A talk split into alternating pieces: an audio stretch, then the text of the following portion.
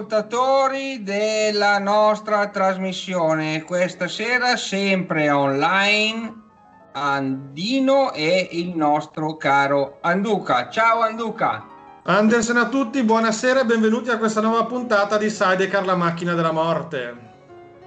Ecco, questa sera il tema, come esplicitato nel nostro solito teaser, è eh, io ho scritto la customizzazione delle moto. In realtà il discorso uh, andrà a, a, vertere su cose un po' più ampie perché eh, non parleremo solo di customizzazione ma di, eh, di modifiche e di, diciamo, di personalizzazioni to cure. Quando uno parla di customizzazione qui Anduca mi potrà venire in, eh, in soccorso. Si parla generalmente di moto appunto custom. Sì, però noi intendiamo il termine all'inglese dove per customizzazione intendono quel desiderio inconscio che ha, e irrefrenabile soprattutto, che ha ogni motociclista o quasi tutti, di cucirsi la moto su misura, perché comunque la moto, per quanto particolare possa essere, è comunque un prodotto industriale standardizzato e quindi si sente, almeno io l'ho sempre sentito, il bisogno di cucirmela un attimo uh, su misura. E infatti quando uh, penso, guarda, voglio comprarmi quella moto lì, costa 3.000 euro, so già che devo mettere in budget altri 1.500 euro tipo di, di modifiche cazzi e mazzi. Non so tu come la vedi la questione. Ma io eh, tradizionalmente, sin dal, dai, dai, tempi dei tempi, non ho mai toccato una moto in vita mia, nel senso che eh, ho sempre tenuto le moto più o meno con, insomma, con un minimo di margine eh, per la personalizzazione, però generalmente non le ho mai toccate perché le moto che ho comprato eh, mi piacevano già così. O se parliamo di moto da enduro specialistico, di quando correvo, eh, generalmente non ho mai speso troppi soldi per aumentare la, la performance, semplicemente perché una moto eh, due tempi di 250 cm cubici esprimeva una, un rapporto peso-potenza già di per sé eh, esagerato e quindi non mi sono mai sentito in grado di gestire tali potenze eh, chi sfrutta una moto così tanto, ma lo stesso discorso che ho, fatto, che ho fatto quando ho comprato il primo CBR 600. Quando ho comprato il CBR 600 io dicevo io sì, so andare in moto, so andare anche forte, però non sfrutterò mai al massimo la potenza. Quindi non ho mai avuto tutte queste pippe della, della personalizzazione che invece mi sono arrivate in tarda età perché quando diventi vecchio ti vengono le pippe. Pensa che io addirittura invece ehm, quando scelgo una moto, cioè logicamente eh, quando scelgo di comprare una moto il 90% delle volte è un colpo di fulmine. Cioè la vedo, mi piace eh, perché magari è bella esteticamente, perché magari ha qualche particolarità tecnica che intriga, eccetera, eccetera. E, e quindi vado abbastanza di pancia.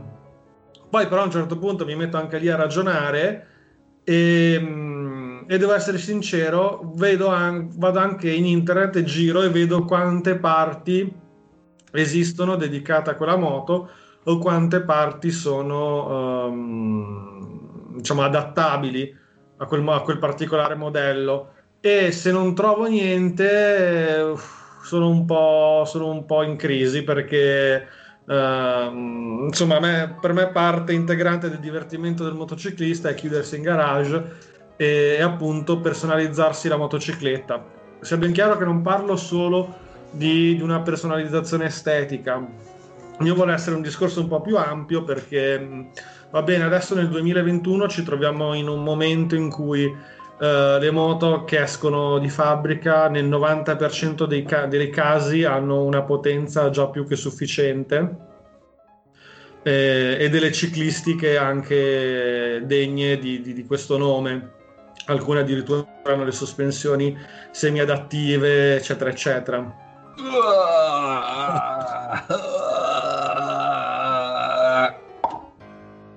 esatto, però non è sempre stato così tecnico sulle sospensioni adattive. Però non è sempre stato così. Uh, parliamo in particolare delle moto giapponesi perché eh, logicamente se la moto viene venduta a un prezzo di attacco da qualche parte il costruttore deve limare e normalmente il, il costruttore giapponese limava sulla ciclistica e sui freni e quindi le prime cose che facevano le persone sugli, scusami ma anche sugli steli forcella eh? sì sì ciclistica intesa tra tutto, sì. tutto il comparto sospensionistico e telaistico e, e, infatti anche eh, la bimota come nasce? La bimota dice mm, i giapponesi fanno dei motori che sono delle bombe ma li montano su dei telai di burro, noi facciamo i telai di acciaio e ci mettiamo dentro i motori giapponesi. Ehm, e infatti per le moto giapponesi vengono fuori kit, uh, kit forcelle, molle, pompanti, freni, coi dischi, tubi in treccia, eccetera, eccetera.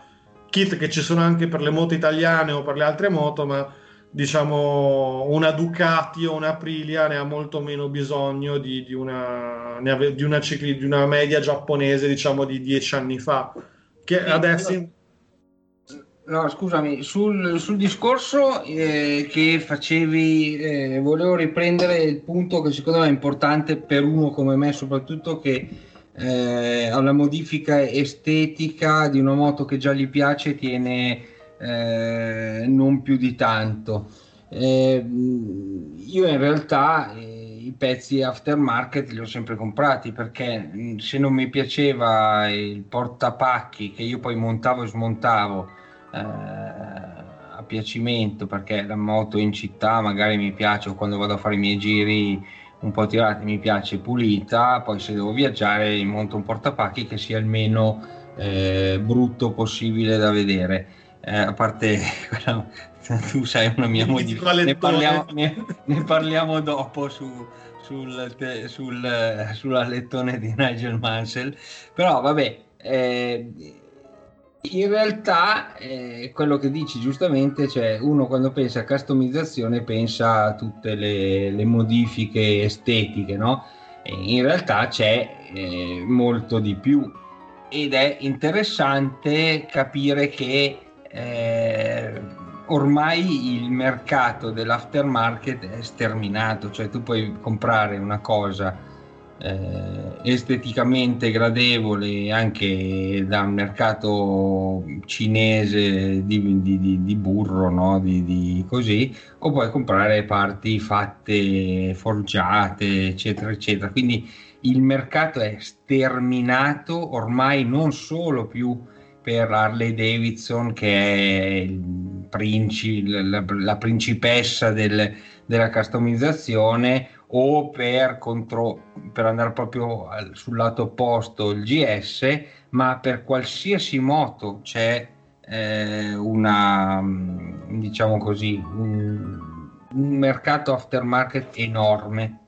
Sì, guarda, io sono, dato che sono un amante, come tu ben sai, sono un amante della guida tonda e pulita. Eh, dedico... Redditizia, direi.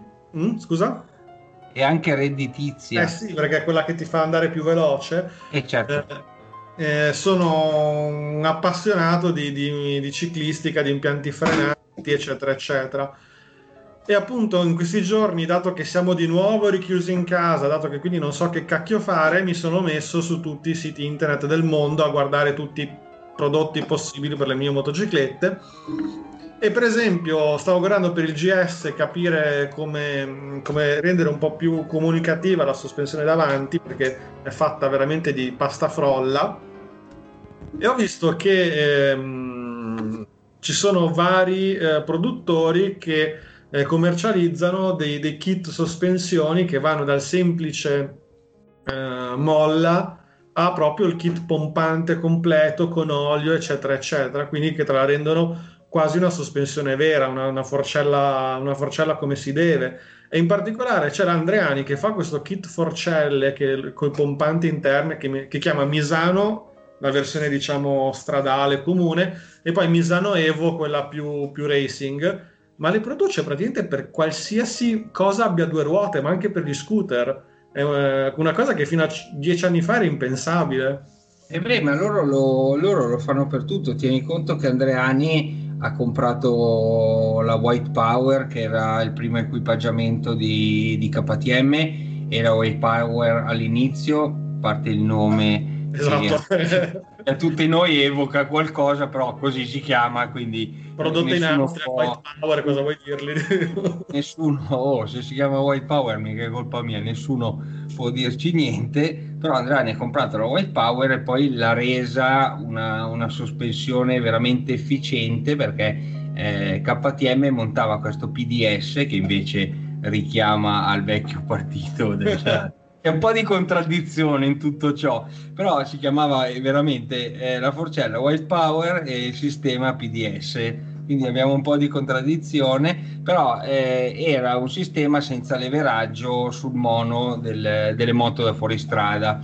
Eh, che era una cosa considerata un'eresia. Eh, in effetti all'inizio non andava bene perché aveva un ritorno schifoso, quando mh, prendevi una buca ti, ti ti sentivi la, la moto nel culo, eh, nessuno ci credeva, ci ha creduto solo KTM, White Power e poi dopo Andreani che all'inizio eh, modificava le White Power e poi dopo si è comprato la White Power se eh, la memoria non mi inganna e l'ha resa una sospensione con una reattività eh, diciamo molto molto efficiente quindi eh, parliamo di tecnologie, di, di, un aftermarket che incide poco sul, in questo momento sul, sul, diciamo, sull'estetica, però incide molto sulle prestazioni. Quindi facendo diciamo, scorta un po' di, questa, di quest'ultima considerazione, io lancerei la primissima canzone, eh, visto che siamo arrivati a quell'ora lì che si lancia la prima canzone, questa sera mi sento un po' romantico, dedico la canzone a una persona speciale e quindi ci ascoltiamo Franco Califano, il califfo, il poeta dei poeti con Bimba Mia.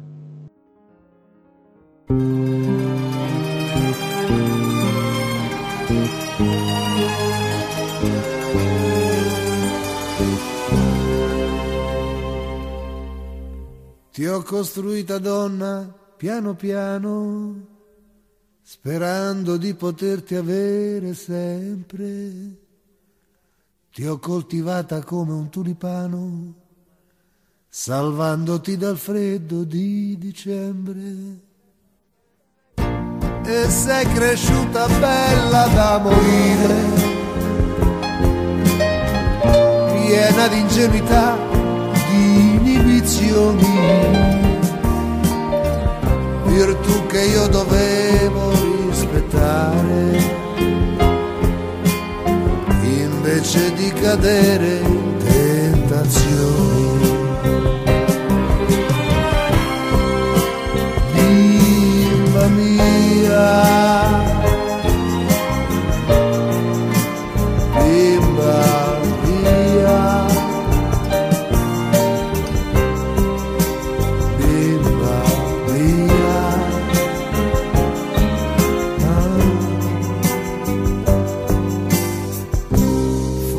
ho sbagliato a darti troppe cose, ma un uomo innamorato non ragiona. Io ti ho cullata in letti di mose, ponendoti al di là di ogni persona. Amata come donna e come figlia avresti ereditato la mia vita. Ma ora che si scioglie la famiglia, mi chiedo perché mai ti ho conosciuta.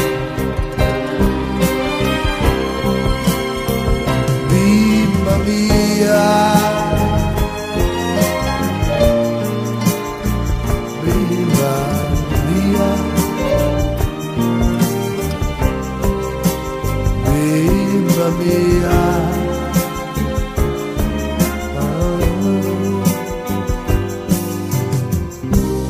La colpa forse è tutta della vita.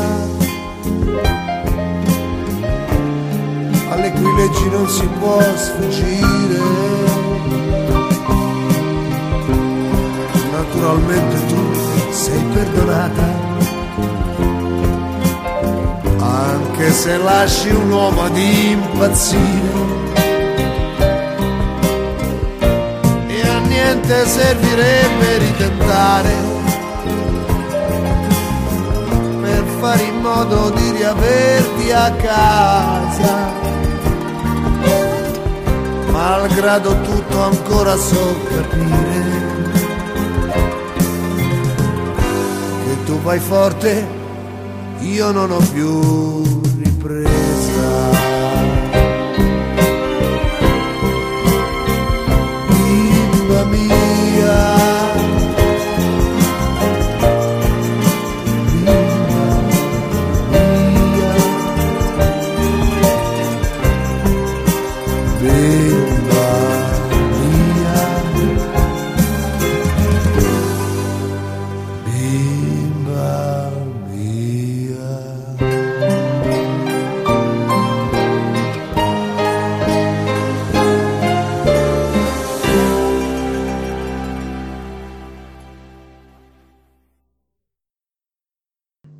Eccoci di nuovo in trasmissione. Ci siamo ascoltati il capo dei poeti musicali italiani Franco Califano con Bimba Mia. E volevo fare una postilla a margine, se volete incominciare a cantare come Califano eh, è sufficiente che vi fumate un pacchetto di Gitan senza filtro e in tempo un paio di giorni avrete esattamente lo stesso timbro canoro. Non ascoltatelo, Anduca non capisce un cazzo di musica e soprattutto di poesia e di romanticismo perché lui è nato in terre freddissime, quindi ha il cuore di ghiaccio e non è capace di, di commuoversi, cioè non ha, non ha, non ha questa, questa nostra, diciamo, capacità di commuoversi di fronte a certe cose come noi mer- meridionali di Milano. Esatto. Dai, tornando sul tema della trasmissione, vorrei soffermarmi ancora un po' sulle sospensioni. Uh, per fare una considerazione generale prima e specifica poi. Normalmente quando una persona si compra una motocicletta, uh, soprattutto negli ultimi anni, quindi motociclette moderne, una delle prime cose che va a fare è cambiare lo scarico. Perché? Perché vuole un rumore un po' più, un po più corposo eh, e l'ho fatto anch'io sulla Royal Enfield, poi perché ehm, con tutte queste normative Euro 3, Euro 4, Euro 5, ehm, i motori vengono sempre più tappati, quindi uno vuole un motore un po' più libero, un po' più aperto e quindi cambi lo scarico, poi cambi ehm, la centralina perché devi adeguare la carburazione, già che ci sei cambi il filtro dell'aria, eccetera, eccetera, e tra una sega e l'altra spendi 2000 euro perché ormai se vuoi, se vuoi prendere un terminale omologato Euro 3, Euro 4, già solo quello ti costa 600-700 euro e poi c'è tutto il resto. Eh, però paradossalmente partiamo da, moto, da, motociclette che hanno già delle potenze più che rispettabili perché se pensate che una, una, qualsiasi enduro stradale di media cilindrata ormai parte da 80 cavalli, diciamo che già quelli sono sufficienti. E io sono dell'idea che mh, spendendo le stesse cifre ci si potrebbe appunto rivolgere sulla ciclistica e ottenere dei risultati molto ma molto ma molto più divertenti. Eh, perché ormai eh, con, con, l'Euro 4 c'era ABS obbligatorio e quindi gli impianti frenanti si sono, si sono adeguati, diciamo, non, hanno, non, c'è quasi più nessuna moto che ha i tubi freni in gomma, c'erano quasi tutte in treccia e, ehm, e ormai Brembo la montano praticamente chiunque eh, chi non è Brembo è Nissin, quindi impianti scrausi, frenanti è difficile trovarli. Invece sospensioni, eh, quelle invece a parte andando sull'alto di gamma, dove appunto ci sono le semi adattive che piacciono tanto ad Andino. Eh, eh, eh che belle! Si trovano ancora degli impianti, diciamo, sospensivi molto molto migliorabili e se voi mettete a budget uh, i 1000-2000 euro, quello che avevate messo a budget per vedere il motore, li mettete sulle sospensioni e se li trovate anche sulle ruote, perché se voi riuscite a alleggerire le masse non sospese, quindi le ruote, il comportamento dinamico della, mo- della motocicletta cambia dal giorno e dalla notte, non sembra neanche più la stessa moto, perché meno sono pesanti le ruote, più agile la moto, più accelera, più frena, eccetera, eccetera. Vi sembrerà di guidare un'altra moto. E, e la stessa cosa anche con le sospensioni. Io l'ho visto col Fazer.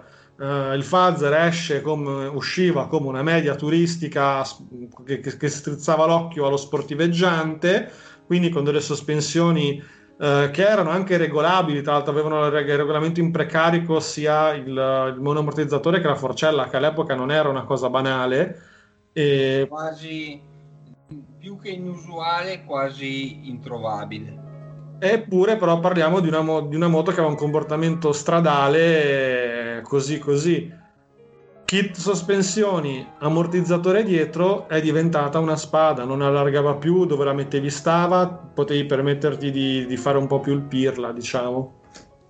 Allora, io sono di, di una scuola, come tu sai, eh, opposta eh, no, beh, opposta rispetto alla tua no, perché in realtà determinate cose le riconosco, cerco infatti di comprarmi delle moto che già in origine abbiano delle caratteristiche pos- che possono permettermi eh, di divertirmi su strada senza troppo metterci mano, quindi eh, non è proprio diametralmente opposta. Dico che eh, se hai una moto limitata, quando arrivi al limite di quella moto, a meno che non sia, cioè parliamo di, di moto eh, guidabili, eh, non di, di robe da Andy. Eh, quindi non ho tutta sta, sta frenesia di modificare la moto, però il discorso che fai tu ci sta, nel senso cambia molto, se fai pochi accorgimenti ehm, la moto cambia, cambia volto, perché finché la guidi così com'è non te ne accorgi.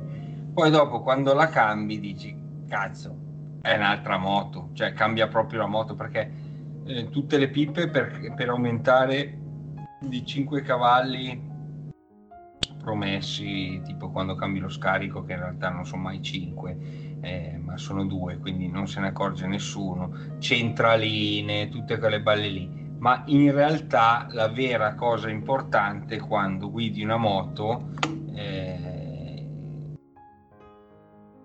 è la, la ciclistica. Cioè la ciclistica vale 1000 cavalli. Tu puoi avere una moto che ha eh, 200 cavalli, ma se è una ciclistica di merda, vai piano. In ogni caso o nella peggiore delle ipotesi ti, ti appiccichi a un muro. Se tu hai una moto che ha 50 cavalli ma una ciclistica perfetta e riesci sempre ad andare a manetta, eh, vai più forte di uno che ha la moto che po- poc'anzi citata. Comunque, il concetto, il concetto della Lotus nelle macchine, telai rigidi, sospensioni precisissime e poi non serviva avere queste gran potenze per comunque fare il culo a macchine molto più potenti. Eh, eh. Ma certo, perché alla fine la, la, la capacità, cioè cosa, cosa, premia la ciclistica rispetto al motore? E qui non parliamo della Formula 1, della MotoGP, parliamo di, delle persone normali, de, degli umani. Cioè, se uno sa minimamente guidare, fa più la ciclistica del motore, questo è indubitabile questo lo, in qualsiasi tipo di motorsport che vogliamo citare, che sia di fuoristrada o che sia stradale, quando tu hai una ciclistica o una telaistica, nel caso delle automobili, eh, precisa, a punto, eccetera, eccetera, conta di più del motore, quasi sempre, quasi sempre.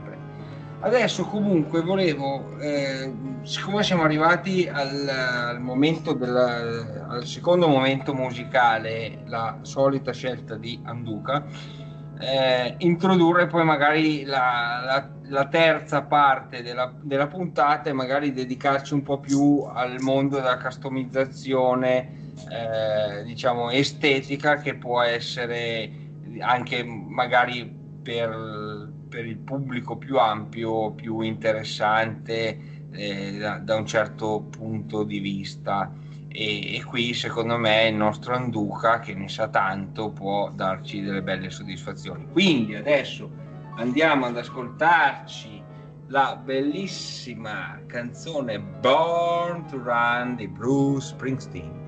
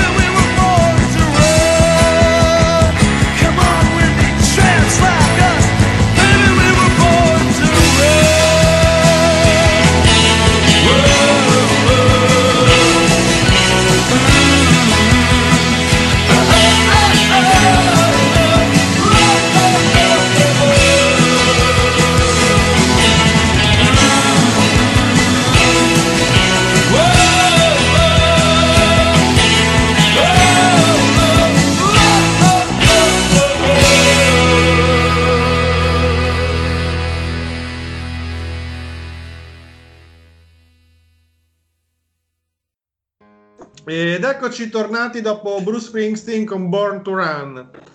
Come anticipato da Andino, adesso cambiamo versante della, della customizzazione. Dopo aver brevemente discusso sul lato tecnico, che ne potremo parlare per, per degli anni, perché anche lì ci sono mille filosofie, eh, passiamo ad analizzare un attimo il lato estetico. Sul lato estetico c'è da dire una cosa. Eh, la maggior parte dei motociclisti italiani sono arrivati alla customizzazione estetica relativamente recentemente. Perché eh, fino diciamo a dieci anni fa circa la customizzazione estetica era una quasi prerogativa totale del mondo custom eh, dove mh, permutando diciamo facendo proprio la filosofia americana Uh, che a me piace un sacco in questo campo, che è la personalizzazione del mezzo, perché gli americani quando prendono una macchina, una moto, quel che l'è, ci fanno sempre qualcosa che la renda loro. Uh, permutando questa filosofia, anche nel mondo custom uh, no, nostrano, si è incominciati con ehm, cambiare la vernice, il serbatoio, questo, quell'altro eh, con delle grandissime tavanate galattiche tipo delle cinesate, ma anche con eh, degli, degli, artisti di assoluto pregio come il nostro Andian, per esempio, che ritengo uno dei, dei migliori paint, painter, come li chiamano loro, di motociclette custom che sia mai esistito. Ehm, detto, detto questo, invece, il grande pubblico la maggior parte dei motociclisti hanno, sono approdati alla modifica estetica invece da, da, quando è scoppiato fondamentalmente il fenomeno delle, delle cafe racer. Perché prima di questo fenomeno il motociclista stradale quando è che toccava la moto esteticamente? Normalmente quando cadeva. e allora si doveva trovare a riverniciare le carene, magari non c'erano come ci sono adesso i carrozzieri quelli bravi che ti fanno la grafica originale eh, come quando è uscita di fabbrica, oppure costava troppo farla perché mediamente c'erano sempre due o tre colori così. E allora uno diceva, beh, magari, che ne so, cado con l'R1, ho grattato tutte le carene, eh, vabbè, le tolgo e faccio una naked. Questa era la, la personalizzazione estetica del mondo, del mondo stradale. Sì, diciamo che al massimo un mega appassionato, eh, parliamo, cioè di modifiche eh, era il possessore di, di super sportiva e cambiava il calottino della, della carena, diciamo il, quel, la parte finale eh, che la metteva bombata, eh, la viteria in titanio che era più... Sì, modifiche estetiche che però venivano sempre spacciate per tecniche. Sì, che in realtà non esistono, esatto. gli scarichi. Il titanio risparmi 10 grammi su 200 kg di moto, quindi... Sì, esatto, diciamo quelle, quelle, modifiche estetiche che erano ancora consentite dal codice della strada. Esatto, perché poi nel, nel quarto blocco parleremo anche un attimo della legislazione che c'è su queste cose. Sì, che perché in Italia se cambi un portatarga sei un mezzo rivoluzionario, cioè se esatto. guardi, oh, eh, quello che ha cambiato il portatarga non è originale, cioè è un fuorilegge. Esatto, però eh, tornando al discorso estetico, diciamo appunto il fenomeno dei cafe racer che eh, chi della banda, ma i milanesi in generale che frequentano i posti dove andiamo noi a bere conoscono molto bene, non perché hanno i cafe racer, ma perché diciamo, questi posti sono all'interno del quartiere che ha fatto partire un attimo questa moda, eh, vede appunto che eh, adesso ci sono tanti produttori che ti consentono di, che ne so, prendere il BMW, eh, la serie K, quella col motore a sogliola che nessuno si cagava fino a dieci anni fa, tiravano dietro a 1000 euro eh, la spogli, ci fai la targa così, ci metti la serla così e la fai diventare una moto figa esteticamente. Eh, ci sono prodotti per le Triumph, quanto è Andino, sei, cioè lo sai meglio di me, quanti prodotti ormai ci sono per modificare esteticamente una Triumph? Infiniti.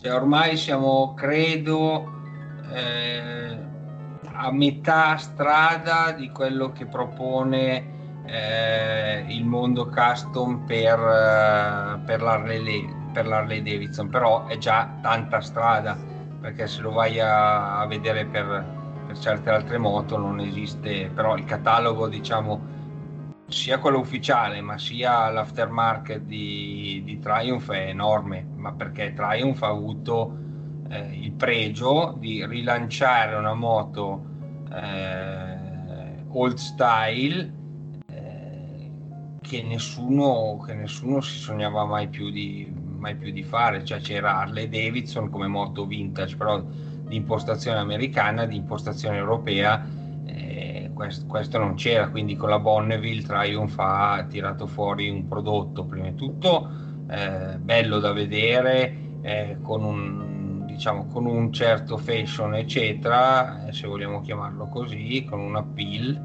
eh, stasera siamo molto, molto English, e, e, e, poi dopo ci ha tirato fuori anche un bel battage pubblicitario. Ritorniamo a parlare di, di Carlo Talamo, eccetera, eccetera, quindi non vogliamo ripeterci, però nel frattempo eh, la, la bon, tutta la famiglia Bonneville piuttosto che la famiglia, eh, come la chiamano, New, new, modern, new, modern Classic, modern classic, eccetera, eccetera, poi dopo si è tirata dietro tutto un settore molto in, pa- molto e cioè in parte e molto però è dovuto tutto anche a, a Deus Ex Machina che si è inventata tutto un, un revival anni 60 eh, sul surf su, su, quel, su quel genere lì sullo scrambling in spiaggia eh, certo, una certa moda che ha portato a, diciamo, a, a, rivitalizzare un settore, anzi a rivitalizzare, a, fa, a, far rinascere un settore che prima non c'era, prendendo dei ferri vecchi tipo il Dominator, una delle moto più modificate in assoluto, monocilindrico affidabilissimo, Honda con tutto sommato un, buon, un ottimo successo commerciale ma poco, poca, poco fascino hanno preso telaio e moto e ci hanno costruito sopra del, del, dei, dei, miti estetici. Sì, ti dirò di più, Uno, un altro, secondo me, dei grandissimi vantaggi che ha portato questo movimento ehm, è che uno, le case costruttrici, come dicevi te, non solo Triumph, ma anche le giapponesi, che era una cosa impensabile fino ad anni fa, stanno incominciando non solo ad offrire una serie di eh, prodotti eh, customizzati di serie, chiamiamoli prodotti direttamente dalla, dalla, casa costruttrice, ma anche offrono i siti con i configuratori tipo quelli delle auto dove ti cambi il colore, ti cambi, cioè che una, una moto giapponese era, cioè, fino a qualche anno fa l'unico accessorio che potevi cambiare tipo era il colore del portachiavi che ti dava il concessionario l'altro era, era, tutto, era tutto stock e non modificabile. Sì, ormai è una cosa comune eh, per tutte le case europee, non molto comune per le, per le case giapponesi come, giu, giapponesi come giustamente osservavi. Eh, sul Giappone c'è da fare un discorso. Allora, mh, hanno avuto eh, nel primi anni 2000 una, un'intuizione, prima ancora di, di, delle case europee, eh, le case giapponesi con i grossi quattro cilindri che hanno riproposto in, in stile eh, anni 80, no? le, le primissime superbike che erano delle naked, cioè moto stock che correvano, che correvano in pista, tra l'altro piste eh, anche mezze improvvisate, eccetera, eccetera. Ehm, quindi moto di produzione che correvano con, su una tabella portanumero private del faro, eccetera, eccetera. Ed erano nati dei bei pezzi, c'era il CB1003, del quale io sono stato fortunato e pentito possessore, nel senso pentito di averla venduta perché è una delle moto più belle che io abbia mai guidato e Sarà poi... Kawasaki che aveva Andu? il Kawasaki che aveva Duca e lo Z oddio adesso XR1200 lui aveva la versione di Lawson poi quella particolarmente XR1200 versione Lawson bellissima con un, un semicarenino appena accennato col faro quadrato anni ottantissimo proprio.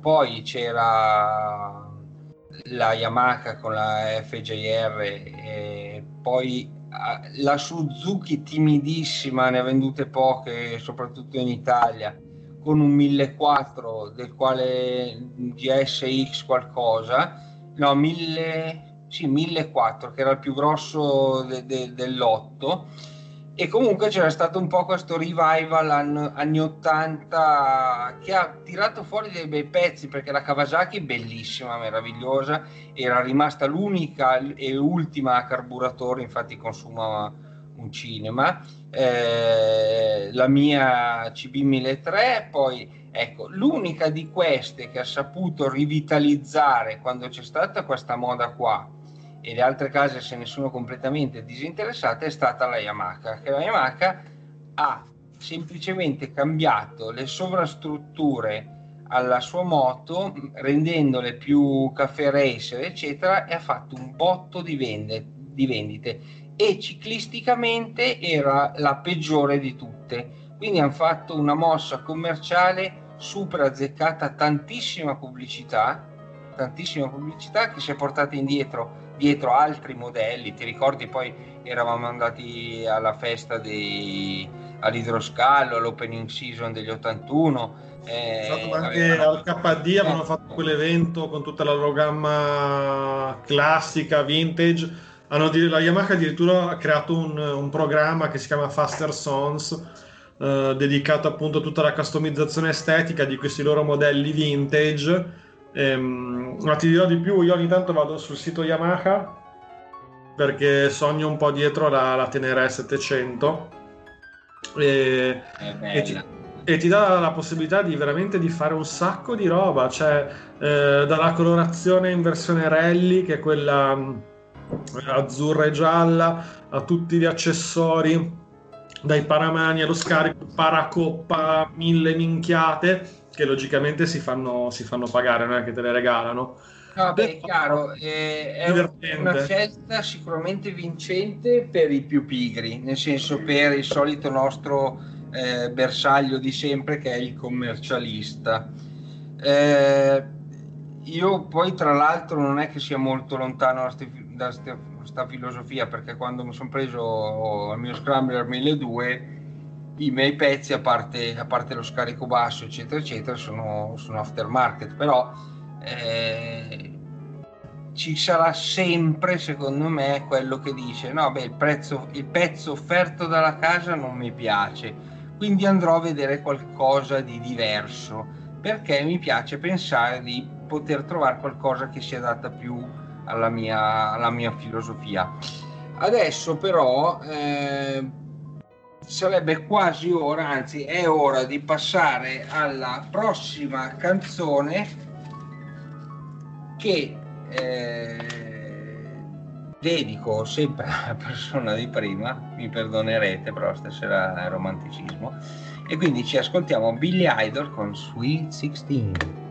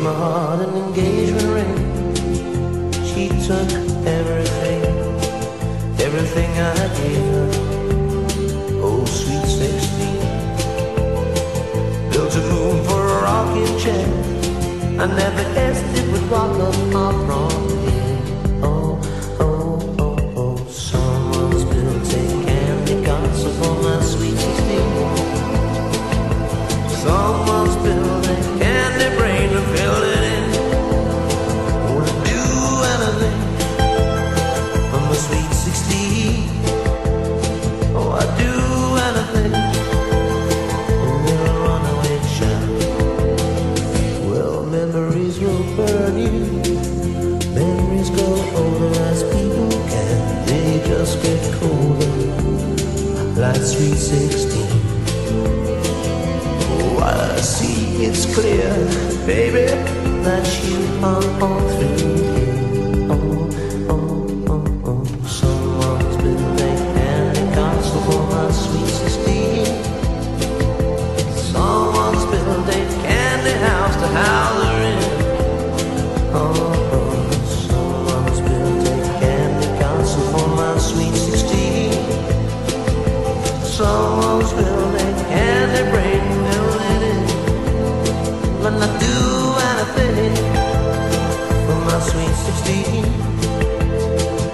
do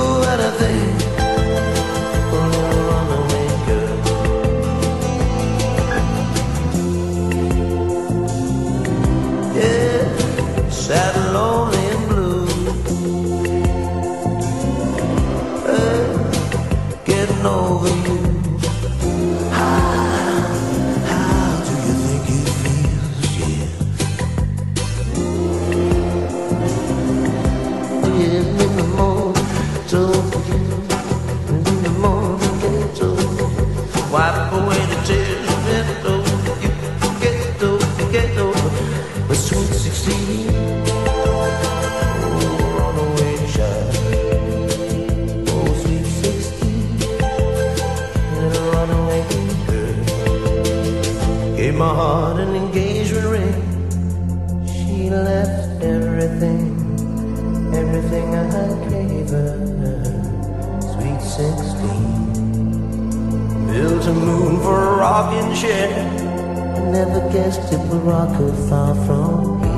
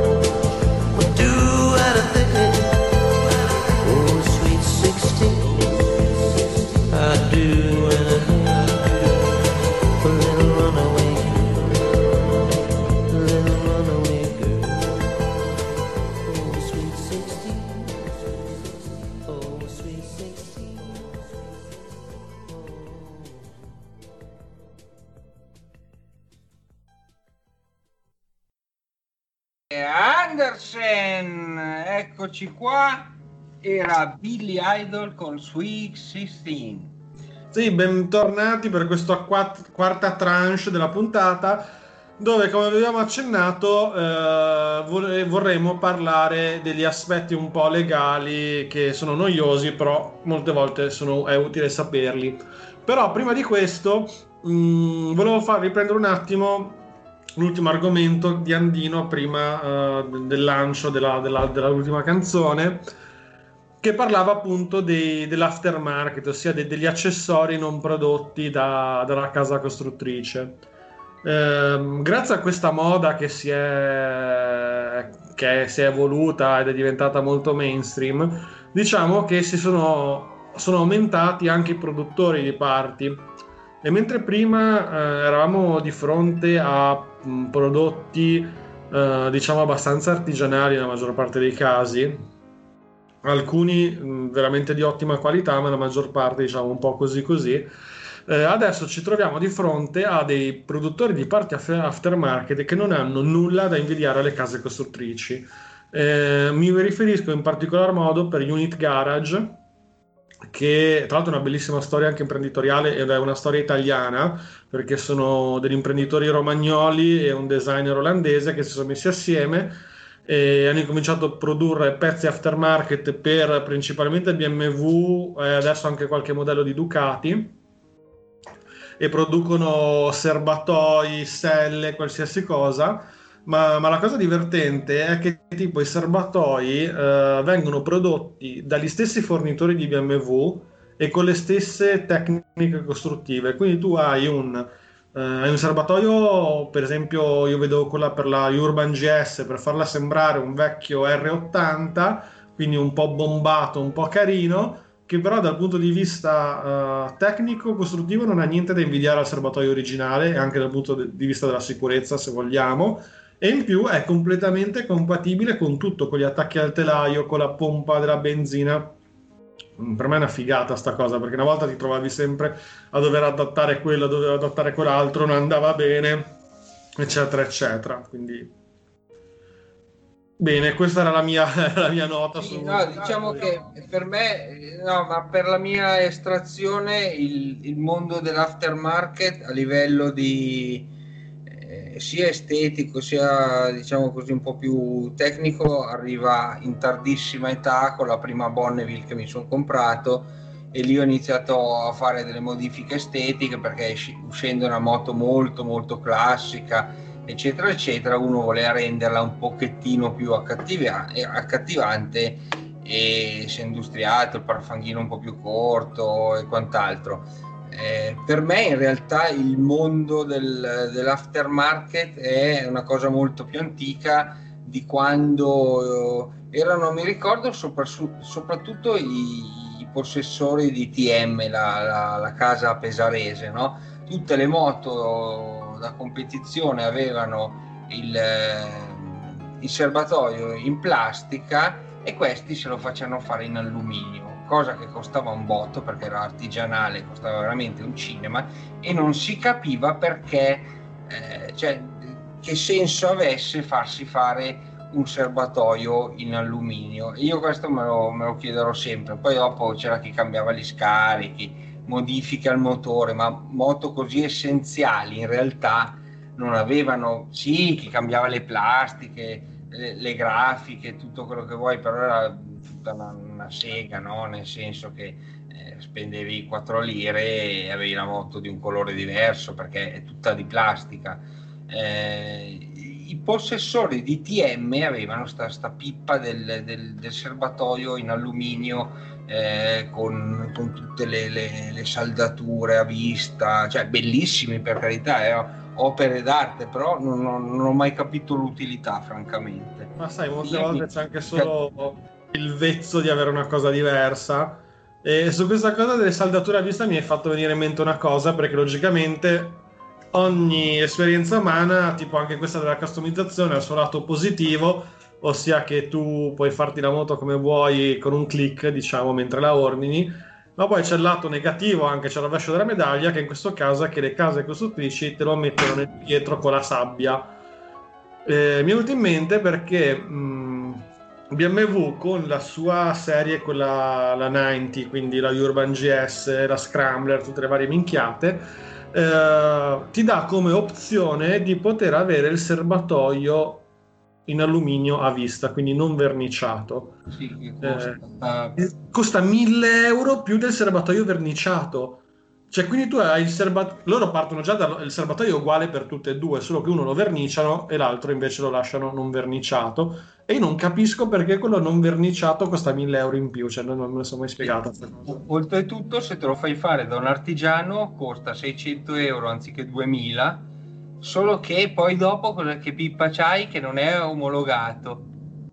Sì, sì, ma cioè, indipendentemente da questo, cioè tu hai due serbatoi che sono uguali, escono dalla stessa catena di montaggio, dalla stessa pia- della, dice, piastra che li stampa, poi uno viene verniciato e ti viene montato sulla moto verniciato, quindi c'è una mano di, di fondo, poi bisogna gra- metterlo a grattugiare tutte le, le, varie imperfezioni, poi ci sono più strati di colore, c'è la strato di lucido, c'è la lucidatura, eccetera, eccetera, ed è compreso nel prezzo della moto.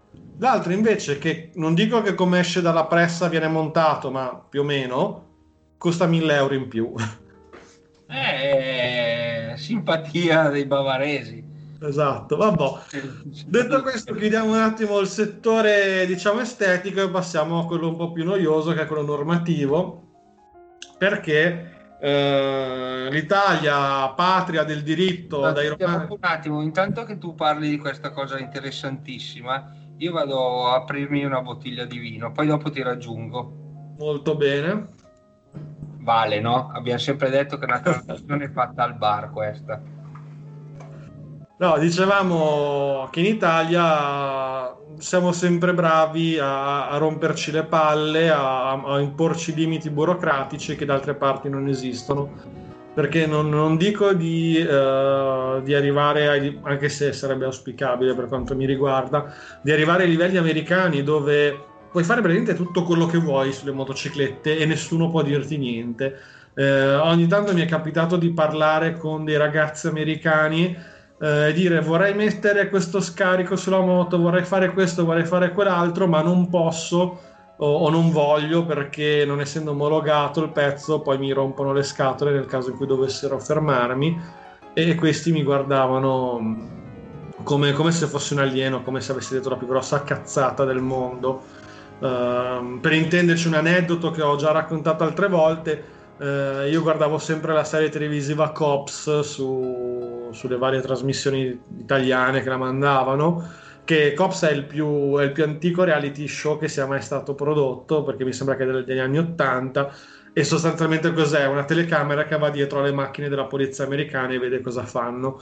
E in una, una puntata in particolare mi ricordo che avevano fermato una persona che aveva segato il tetto della sua berlina, ma segato cioè, in brutta maniera, neanche, non aveva fatto neanche un, un, lavoro bene, si vedeva che era proprio segato tipo con la flex. Molto redneck. Esatto, tipo i redneck che si mettono la piscina nel cassone del pick up, robe del genere. E io ho detto, vedrai, adesso lo fermano, gli fanno un culo come un paiolo, gli portano via la macchina col carattrezzi, eccetera, eccetera.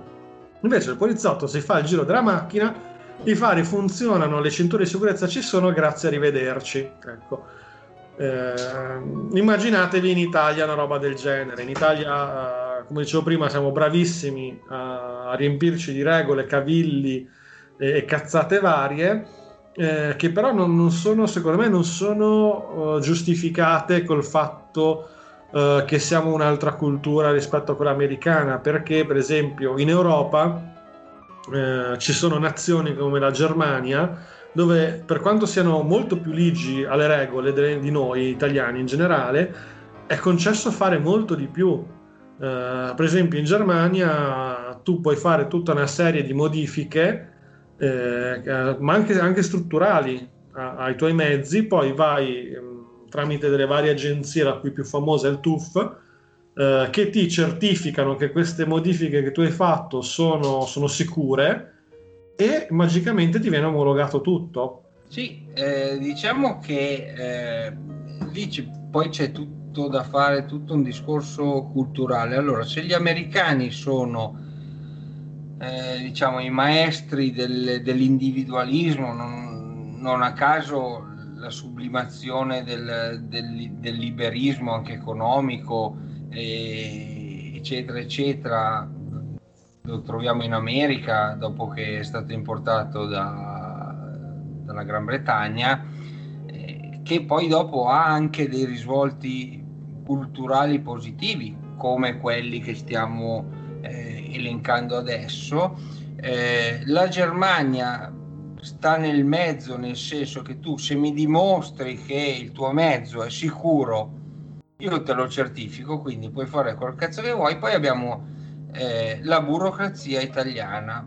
Cioè, noi che siamo, che ci vantiamo, che continuiamo a dire siamo i più fantasiosi del mondo, siamo eh, i creatori, i creativi, eccetera, eccetera, potremmo fare più di tutti, anche a livello di customizzazione, potremmo essere i maestri nel mondo, lo, lo siamo probabilmente a livello di, eh, di, modello statico, cioè quello che non può circolare per strada, e poi ci blocca la burocrazia. La burocrazia cos'è in questo caso? È una sostanziale eh, pigrizia nel non voler si prendere la responsabilità di dire ok tu hai segato il telaio eh, io sono un ingegnere della motorizzazione eh, ho studiato per fare questo ma nella, nel 90% dei casi sei finito lì perché sei paraculato e quindi non mi prendo la responsabilità di certificare che tu hai modificato un mezzo ma fosse anche un cazzo di freccia eh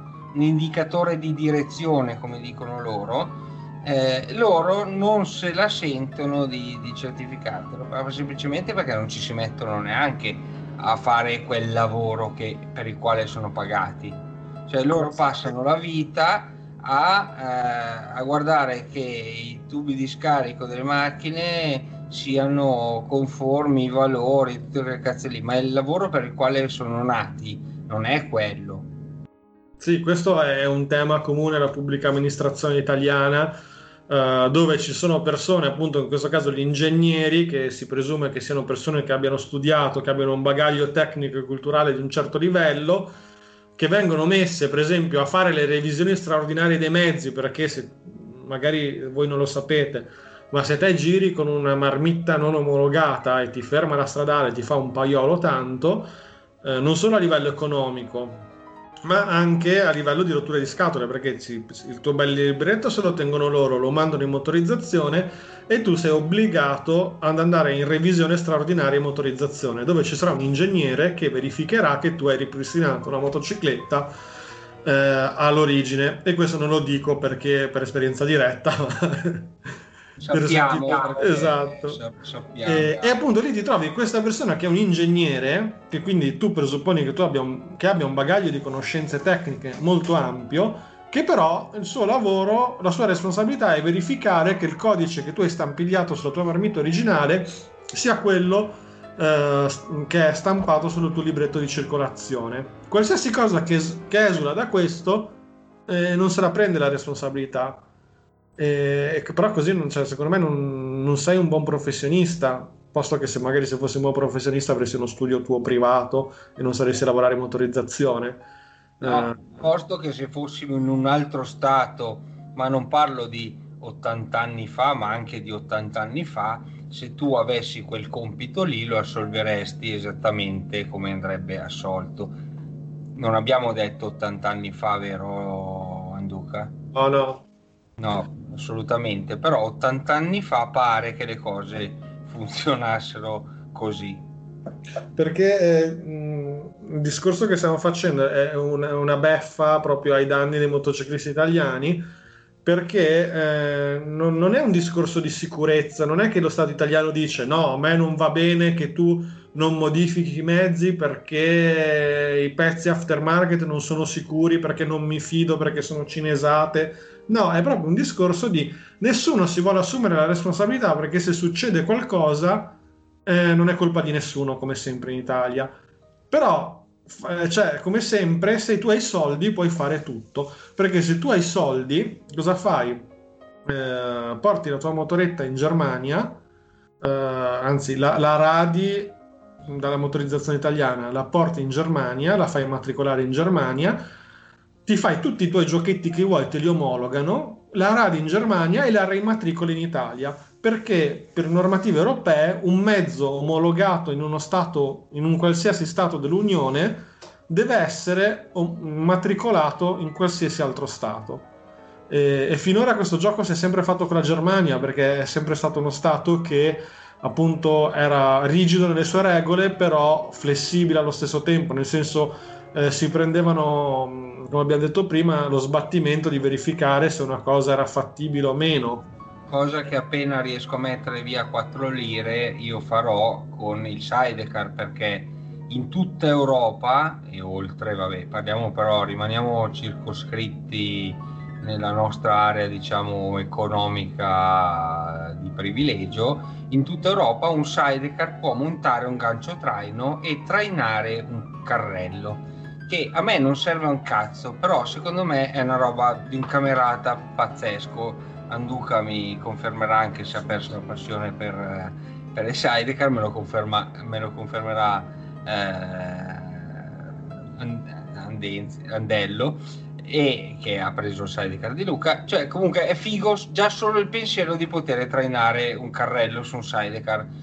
Allora, all'origine in Italia puoi montare un gancio traino omologato ma non puoi per un semplice mh, vincolo. Cioè, una parola nel codice della strada. Una parola di, di, una, di un, neanche di un comma, ma proprio di una, una parola sbagliata nel codice stradale che nessuno vuole cambiare, nonostante pressioni degli appassionati, di associazioni, eccetera, eccetera, nessuno si prende la responsabilità e quindi tu puoi montare un gancio traino ma non puoi trainare nulla. Cioè, è una follia. Cioè, questo è emblematico, eh. Per fare questi giochetti di radia, rematricola, modifica, eccetera, eccetera, ci sono delle agenzie specializzate che con eh, delle cifre che possono essere anche abbordabili, dipende da quello che fai sul mezzo, perché in genere si parla di 2-3 mila euro, ti fanno tutto il giochetto e ti riconsegnano il tuo mezzo mh, immatricolato italiano con tutte le tue modifiche omologate. Ultimamente ho visto che però stanno facendo lo stesso giochetto con la Polonia, perché la Polonia è anche in Unione Europea, eh, la Polonia sembra che anche questa abbia una legislazione su, eh, sulle modifiche abbastanza libera e quindi la Polonia è diventata la nuova Germania di nuovo, è già successo, è successo un'altra volta in passato, Yeah. per altri motivi però erano motivi di, di customizzazione delle motociclette. Insomma, ci sono tante agenzie che adesso pars- dalla, passano dalla Polonia.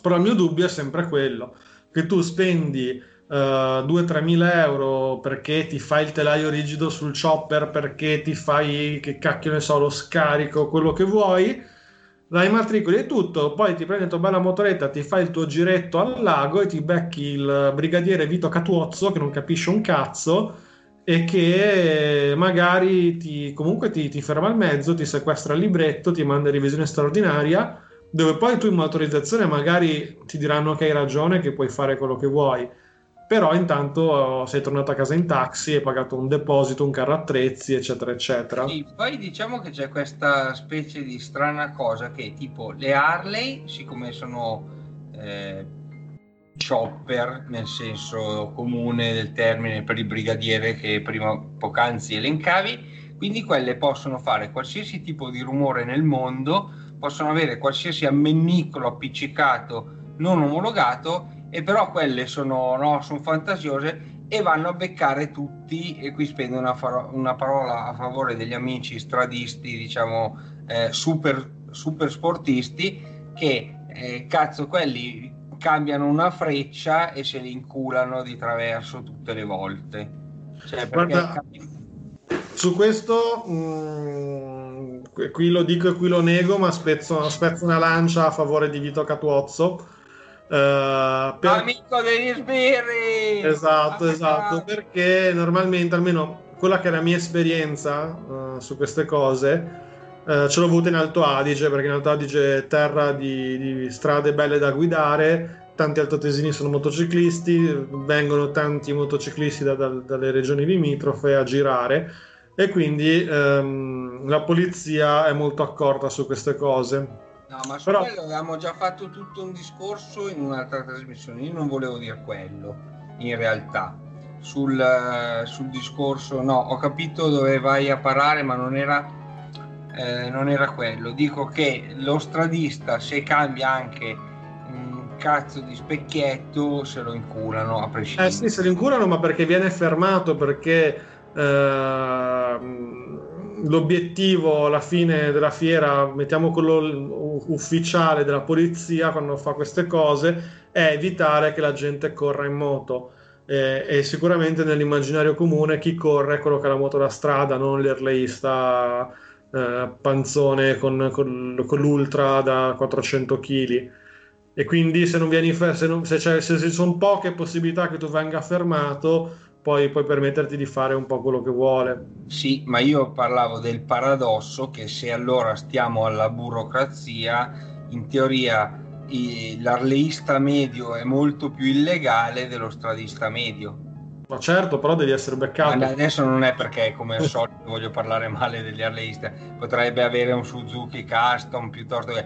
però una moto eh, diciamo custom, chiamiamo come cacchio si, cacchio si chiamano queste moto? Un qua? cruiser, un cruiser. cruiser, eh, quelle balle lì, bugger e tutte quelle balle lì, è tendenzialmente più, soppo- cioè più facilitato nella modifica perché tanto è una moto che va piano, che non è vero fra l'altro, eh, rispetto a una moto super sportiva. Io qui volevo spezzare una lancia perché allora se vuoi fare il burocratico fallo con tutti, altrimenti lascia tutti liberi di fare quel cazzo che vogliono. Comunque, Ma qui vai contro a- all'altra grande eh, tipicità del nostro sistema, del nostro ordinamento, che è fare delle leggi draconiane con delle punizioni severissime, tipo appunto il sequestro del libretto, revisione straordinaria, e morti. poi non fermare nessuno. Però poi ogni tanto ne fermi un paio a campione e li, li fai, li bastoni, li fai piangere, e gli altri invece vanno, fanno quello che vogliono. Esatto, beh, ma sempre così funziona, cioè non è, è- siamo, cioè, lo dimostra no, tutta la fase Covid, Eh, gente che va in giro come cazzo gli pare, nonostante le regole, poi vai, becchi tre che stanno tipo parlando davanti al bar sport, che uno ha la mascherina sul naso, lo multi, viene fuori l'articolo sul giornale, multato, trasgressore, Delinquente. e poi dopo in stazione centrale sono lì tutti che, ehm, che fanno il lavoro loro di sputapalline. Eh, ma loro sono diversi, sono immuni. Ah, sì, autoimmuni secondo Esatto. me. Vabbè, comunque siamo arrivati alla fine di questa puntata che speriamo si- vi sia piaciuta come sempre e quindi spariamo direttamente dalle casse di Anduca la canzone di Doug Seegers con Going Down to the River.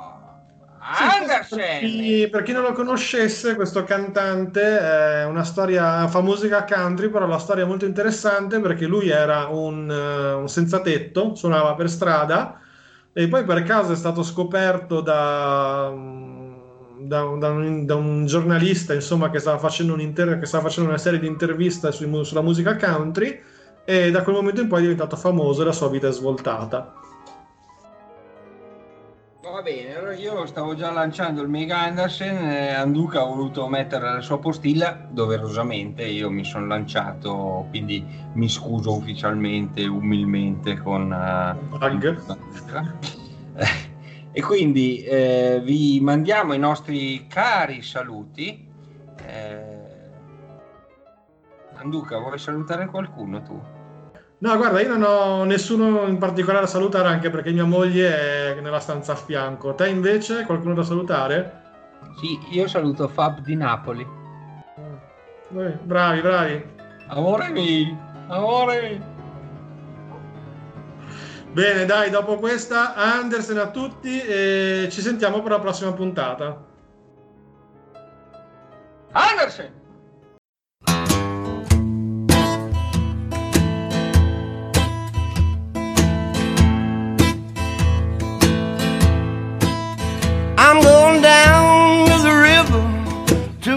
My soul again. I've been running with the devil, and I know that he's not my friend. I've been falling by the wayside, living in this world of sin. I'm going down to the river, gonna wash my soul again. I'm going out to the country to bury my head in the creek. I'm gonna jump in that water, baptize with both of my feet. Cause everywhere I've been walking, I've been getting in trouble